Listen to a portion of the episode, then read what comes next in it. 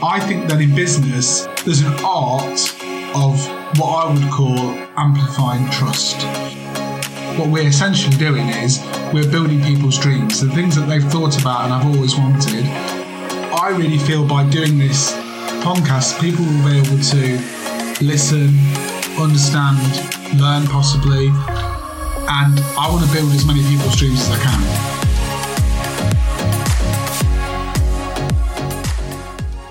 Hello and welcome back to the podcast by Michael Wheat. My name is Davita and I'm sitting here today with Tori, our design consultant. Hi, Tori. Hello, Davita. Thank you for having me on. You're welcome. Thank you for coming on. Hi. I believe it's taken six episodes to get an invite. that wasn't down to me, to be fair. Um, I think it was if it was up to me, I'd have you on every episode. Oh well, we'll have to make Michael aware of that. Yeah. I'm sure he'll listen to this and be like, no, it's not happening. Sorry, Tori. That's okay. I'm just excited Got to, people to call. to talk about it. yes, obviously, as I do. We're looking forward to talking about swim ponds and ponds. Yeah. My passion. I'm sure you'll come on another episode. Um, but today, I think we'll talk about you, what you do, um, just introduce you really to our listeners. Okay. Um, so tell us a little bit about your role and what the clients can expect from you. Uh, well, my job title is design consultant. So a lot of the um, work that I do with clients is right at the beginning of their journey with our company.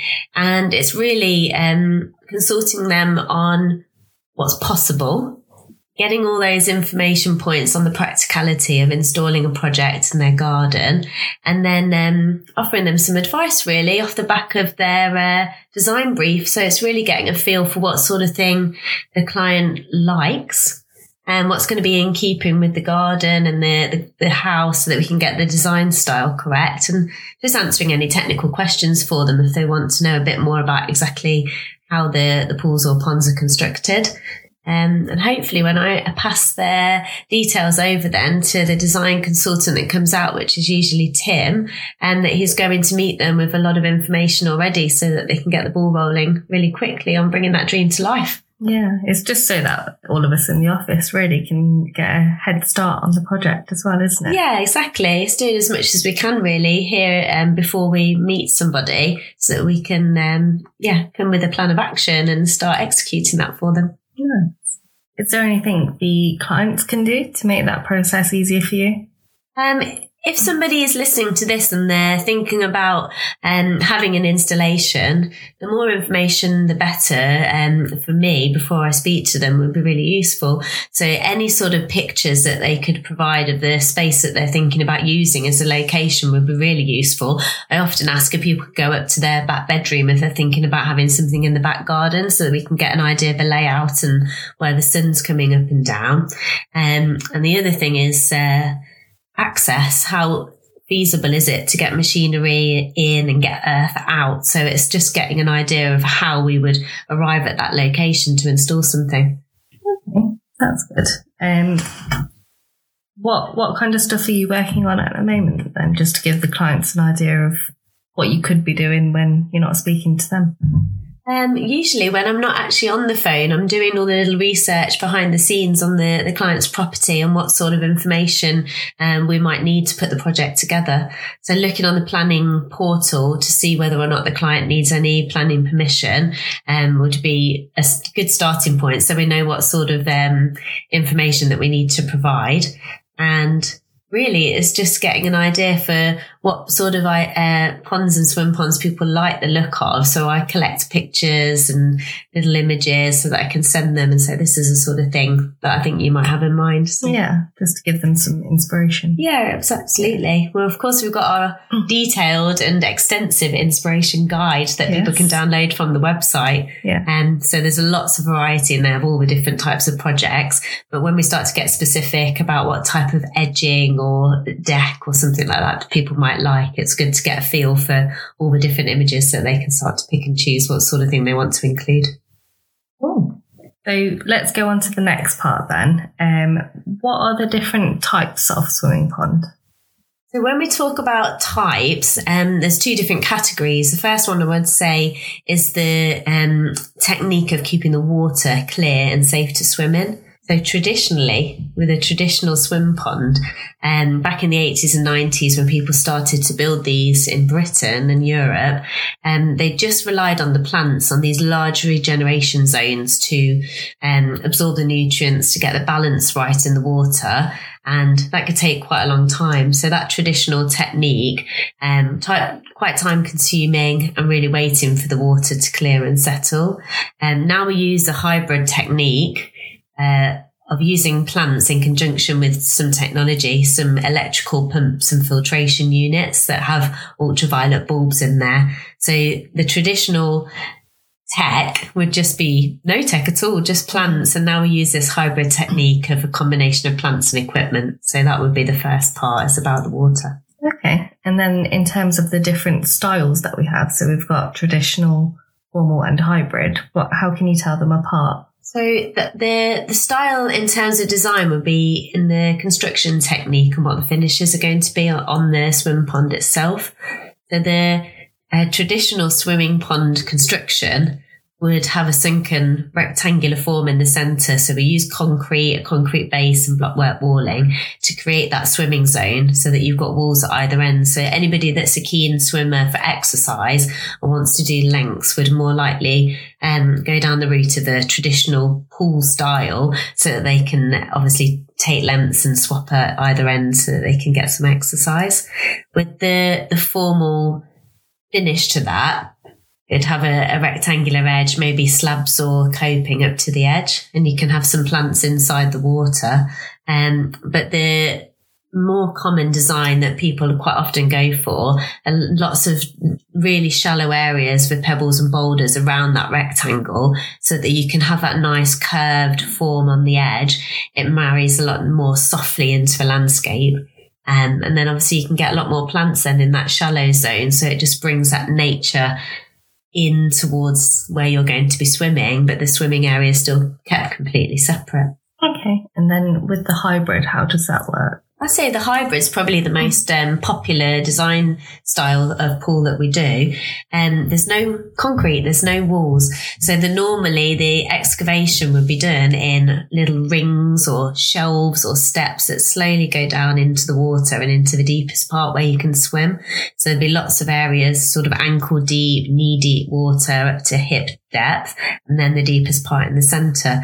So it gives you a lot more flexibility in the design because you can choose exactly what the, the shape will be with those shelving and it gives you lots of areas you can put plants into.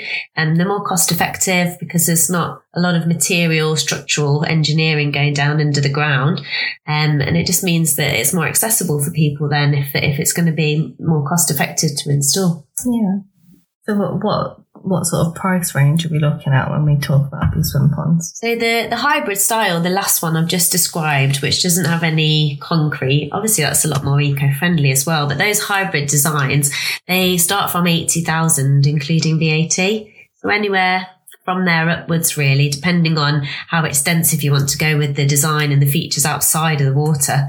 But for the £80,000 plus, um, we do the entire project. So that'd include the excavation and all that spoil removal out of the garden or to a different area. All of the equipment going in, the pumps, the wires, the the pipe work, all of the stuff that's hidden, uh, the waterproofing, and then everything that goes on top of that waterproof lining, the pebbles and boulders, all the plants into the water. So once that's completed, you're not waiting for anything else to be installed. You can get straight in and the project's complete. So depending on, uh, so you said about 80,000, what sort of size range would that be? Usually that would be for something that anywhere up to about 10 meters long by four or five meters wide. So it's like a traditional size swimming pool would yeah, be. So enough for someone to do sort of lengths in. Uh, yeah, absolutely. Yeah. You could have two or three family members easily in there at the same time, enjoying the water, you know, being in there with the plants and the, the, uh, the wildlife and not necessarily need to be going up and down doing lengths, but enough space for, yeah, the family to be in there together. Okay. Um, so I've actually got a question that's coming from um, one of our listeners. Um, her name's Nina from Winchester. What are the benefits of having plants in my swim pond? Well, the plants have a couple of benefits. The, the, first one would be for creating a habitat for wildlife. So the more plants you get in there, the more wildlife you can attract into the garden. So there's quite a lot of um, marginal plants that are all indigenous to Britain. They live in really shallow water and their job is often to create a little space for either the wildlife to um, sit on, to lay their eggs on, to eat from, to create a habitat to hide beneath. So it really creates that little ecosystem um, to support species that are potentially endangered like newts and frogs. So the more plants, the better, really. Of course, you're going to get the, the birds coming to drink from the water that are mm. flying over the pond. Um, but yeah, it's just creating that space for wildlife to thrive really at the edges of the, the project. Um, and then they also absorb nutrients from the water, the plants.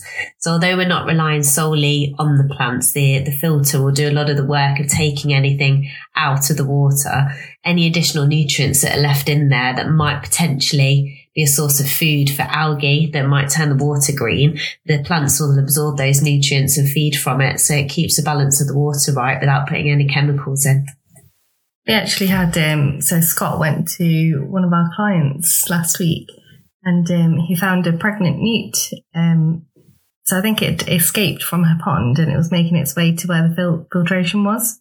Oh, wow. So he managed to save it. He got there in time and he saved it and he put it back into the pond. Brilliant. Just in time for its uh, for her to have a baby. Oh, that's amazing. Yeah. yeah. it's lovely to hear that people are already spotting wildlife and that project's only just been completed. So yeah. it's instantly attracted wildlife into the yeah. area, which is great. And of exactly. course, great crested newts and lots of species of newts indigenous to Britain. Then their wildlife habitat is under threat and people that are um, concerned about wildlife and have got the space going to create this habitat for um, lots of different species it's brilliant because you can, like you said, immediately see that benefit straight away, which is exactly why I like to work in this job. Yeah, the client was just over the moon. Mm. She couldn't believe it. She was like, wow, already. Yeah, exactly. and wait until they get to the summer with all the butterflies and dragonflies coming to drink from the water. Yeah. It just makes it a really beautiful place to sit. Yeah. Oh, I wish I could have one. Don't we all, Davita? Yeah, one day, one day, definitely. Get ready for crystal clear water and a natural swimming experience this summer with a swimming pond from Ponds by Michael Wheat. Call us on 0116 240 3735.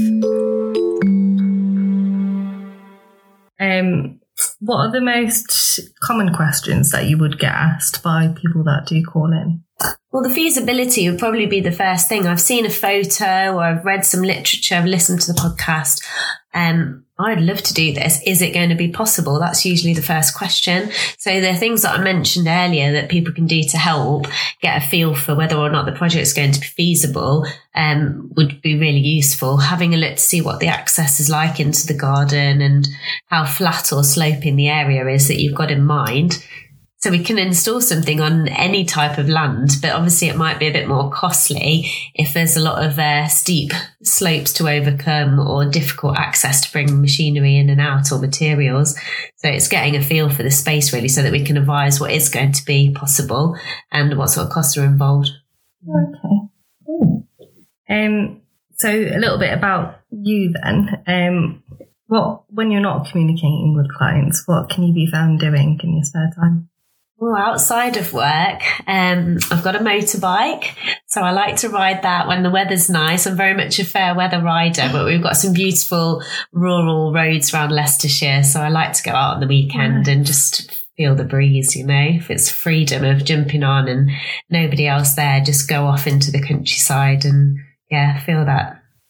You you yet to bring your um, motorbike to the office and take me for a spin. Oh well, I do have a pillion seat, which is the passenger seat. Okay. So anybody can jump on that. Um, obviously, you do need to get a helmet and leathers to be okay. nice and safe. Yeah. yeah, I love to ride my motorbike when it's obviously the weather's getting better now, so I'm getting on it more.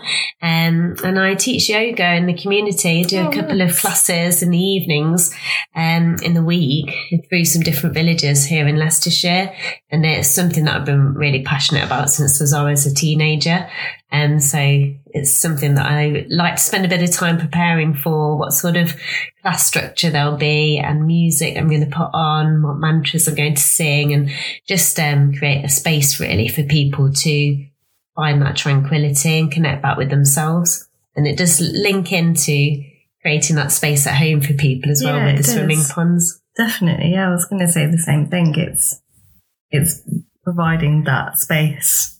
Yeah, I just think it's so important with um, modern busy life. Everybody's got a lot of um, juggling to do, so much going on usually in their head, lots of calls from family, from friends, from work, and it's all very um, noisy. It's so nice to step away from all those responsibilities and take the time to just focus on yourself, on your well-being and connecting back to your true inner self. So whether that's in a yoga class or whether it's by the side of your swim pond, um, I think it's really important to create those spaces where people can go to relax and just calm everything down. I definitely agree.